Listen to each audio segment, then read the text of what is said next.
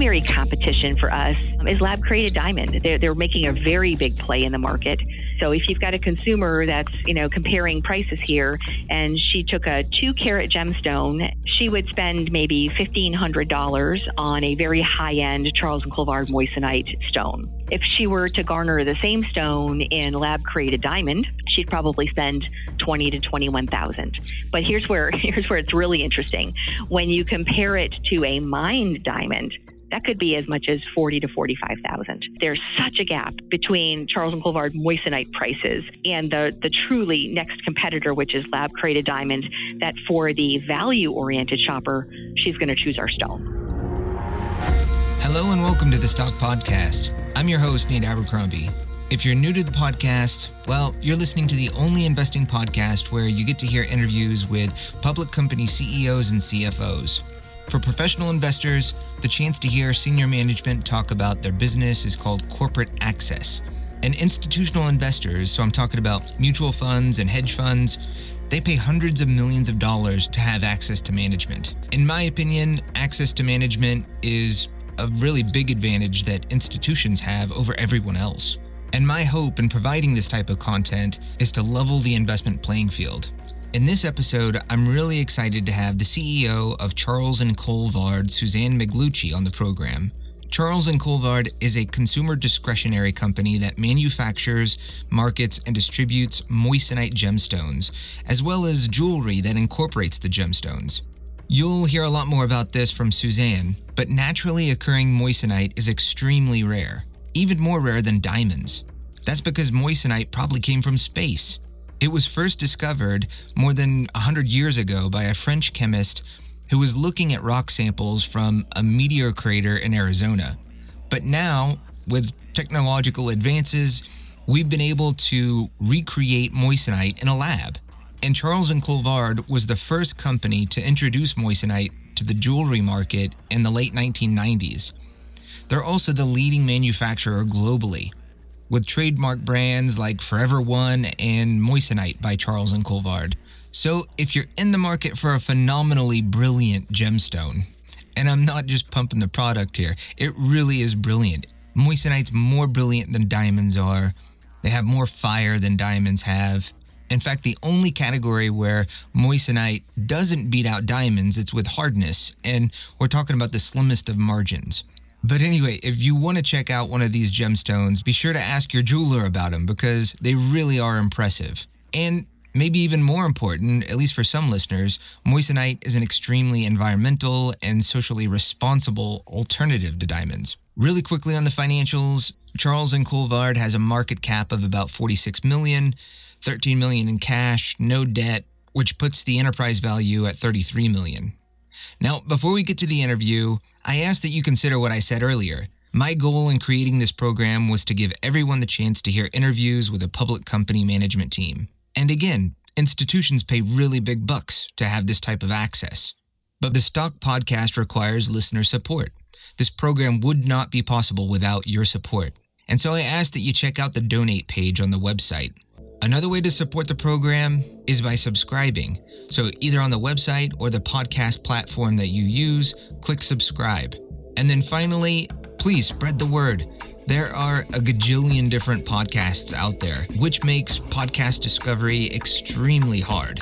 So, for you to tell one person that you know whom you think might get something out of these types of interviews would go a long way for me personally. All right, I'll end my spiel there. Let's get to the interview with Charles and Colvard CEO Suzanne Miglucci. Suzanne, thank you so very much for coming onto the podcast. I'm really looking forward to talk about your background and your company. Thanks, Nate. I appreciate you having me today. That's my pleasure. Could we first start out just hearing about your background?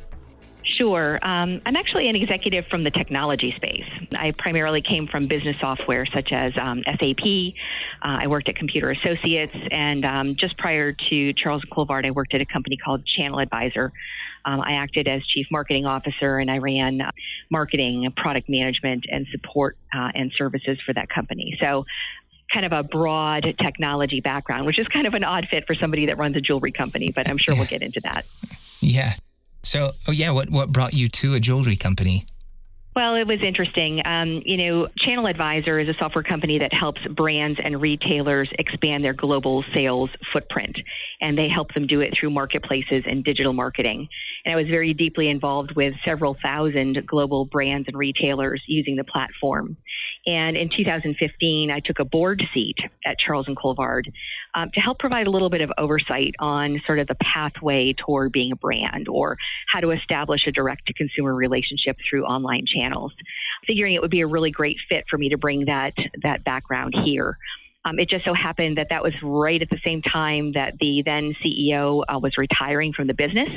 Um, and the board asked me to interview for the seat, and here I am. I, I took the CEO helm in uh, December of 2015. Okay. And could you talk a little bit about Charles and Colvard and just the background there, the genesis story, if you will? So, Charles and Colvard is the original creator of the lab grown gemstone called moissanite. The company's been manufacturing this gem since its inception, which was way back in 1995. For all of those first 20 some odd years, Nate, uh, the company was very much a manufacturer. Um, the company relied on distribution partners to do the job of taking the product to market. Um, in fact, they had a patent on moissanite production globally for the first 20 years of the company. When I came on board um, at the end of 2015, they were coming off patent, and it was kind of an interesting time. The board and the company were trying to figure out how do we how do we make this um, this company viable going forward as we go off patent? And what, what do we do? And that's where my background in e-commerce and online channels really sort of played. In 2016, um, in the month of October, we kind of hit the hard reboot button and we pivoted the company and the model toward being more of a direct to consumer model. We really felt like a direct connection with the consumer was the way for us to tell the brand story, to talk about Moissanite, the product and its value, um, and to bring that consumer in, whether she's buying directly from us or through other channels. We felt like it was important for us to start to to really bang the drum and talk the story of Moissanite because our original business model didn't do that for us. And so when we did this reboot, um, we really launched an omni channel and a very much an online channel sales strategy where we were out there with our own website. We were out there with digital marketing strategies to tell the story. Um, on marketplaces around the globe um, eventually, and different ways for the consumer to find us and to engage with us. We just posted our Q4 fiscal year 2019 earnings, and thrilled to say we, we posted four profitable quarters for the year, but I think I'm even more proud of the fact that our online channels, where we do most of our direct to consumer business, is now more than half of our revenue. So we've really successfully pivoted the business, Nate, and, and we're very much this direct to consumer business. Now, it doesn't mean that the legacy business went away half the business is still through um, you know retail outlets and um, through some of those distributors that have been with us for some time. But the good news here is that we've established a relationship with the consumer. And we feel it's a rising tides lift all boats scenario where that relationship causes them to search for moissanite right? Search for that alternative to diamond and then find us wherever we might be in the market yeah, that's that's impressive. Half of your business is direct to consumer, so that's I would imagine the margins are just a little bit nicer when you're selling directly to a consumer and you don't have to pay an intermediary or paying some sort of retailer that then takes a, a, a, cut of some of your profits. So that, that's pretty well, impressive. Yeah, you've you've connected the dots directly. So the reason, um, one ultimately, the reasons that we're we're profitable today and have four profitable uh, consecutive profitable quarters under the belt is because of this migration to these online channels. Um, we call it direct. The most direct is charlesandcolvard.com, our own uh, transactional website. Um, and then we have others where there's a, a, short hop through a third party, like a marketplace, um, but they command far um, less a cut of our revenue than some of our traditional channels, like when we're going through a distributor or through a retailer. And so we have very nice blended uh, gross margins, but the best margins come from our online channels, and the very best margin comes from our own direct site. Yeah. Wow you know, I, I, would be really interested to hear how you made that transition from a manufacturer of moissanite to you know making the actual jewelry so everything involved with creating the final product but before we get to that i think it's really important to talk about what moissanite is So, moissanite is um, something called silicon carbide, if you talk about the chemistry of it. It's made of, of two elements off the periodic table silicon and carbon. Um, it's a really rare mineral. You can find it on the surface of the earth, but in such tiny little shards that um, they're they're of very little value, and you certainly can't make any kind of jewelry from them. Um, it was discovered well over 100 years ago by a French gentleman by the name of Henri Moissan. Um, he actually found these shards in the Diablo Canyon in Arizona, and he took it back to his laboratory and spent his entire life trying to recreate um, this very rare mineral. Uh, was not successful, but knew that there was something in hand here. It wasn't really until the scientists here um, in uh, in Greater Raleigh at Charles and Colvard and some other industrial players uh, figured out how to do it. The, the challenge that Henri Moissan had is that when silicon and carbon come together in the Earth's atmosphere, they don't generally have an opportunity to come and match up. And that's because we're exposed to oxygen in, in the atmosphere. And when silicon and oxygen come together, well, it creates silicon dioxide and, and you get sand. Ah. So, what Henri was missing is that you really needed to create a vacuum in order to create silicon carbide. And that's why we believe, Nate, that moissanite came from the stars. We actually huh. believe it came from a meteorite because it was out in the atmosphere where there is no oxygen, and silicon and carbon have the ability to come together. So fast forward all those years, 1995, Charles and Colvard was actually spun out of a, a local company in Raleigh here called Cree. Cree is one of the major industry manufacturers of silicon carbide, but primarily for industrial purposes. Today, um, if you they're publicly traded, you can look them up. They do quite a, a booming business. Um, supporting electric cars and uh, solid state electronics, um, even light bulb work where, where you use silicon carbide because it's a conductive material but it just so happened that uh, kind of there was a happy day in the laboratory one day when they were playing with the formula and realized that they could take the color out of the substrate material. And that's when certain family members of Cree realized um, that they had a secondary business.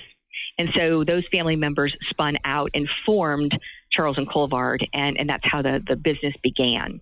And so we are we were exclusively focused on creating gemstones from this substrate material that, you know, on the other side of the business goes off and makes industrial materials. It just so happens that it's gorgeous. And so moissanite has more fire and brilliance than any other gemstone in the world, including diamond.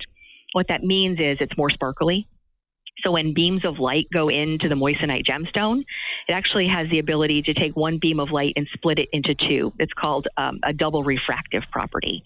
And so imagine that the gemstone emits more light than is in the room because it's taking the light and it's doubling it, which is which is pretty cool. So it's very very sparkly. And then it has more fire, which means it takes the white light and it can break it into its component pieces. So you get little pops of color that come off the gemstone as well. And the other thing that's gorgeous about it is that it's second in hardness only to diamond. And so as you're um, putting this beautiful gemstone into jewelry, you can pretty much be assured that it's not going to chip or scratch um, or break because it has a hardness um, unrivaled other than diamond. And so, for that reason, we actually guarantee the gemstone for a lifetime because we don't anticipate that anything's going to happen to it. And God forbid, should something go wrong, um, we're going to replace it for you 100% uh, for the rest of your life. So, the world's most brilliant gem. It just so happened, though, back to the beginning of the question about the jewelry, um, we were just making rocks. And it's really hard for a consumer to get emotional about a rock. If you'd like to continue listening to this interview, you'll need to become a member. To become a member, just visit thestockpodcast.com. Members have access to all full length episodes, and depending on the membership that you purchase, you can even have access to the transcripts. So just go to the website, thestockpodcast.com, and click membership at the top. Also, if you really enjoyed the music, you should check out Danheim. That's D A N H E I M. Mike at Danheim gave me permission to use the music for the podcast, and so a huge thanks to Danheim. And with that, take care and good luck with your portfolio.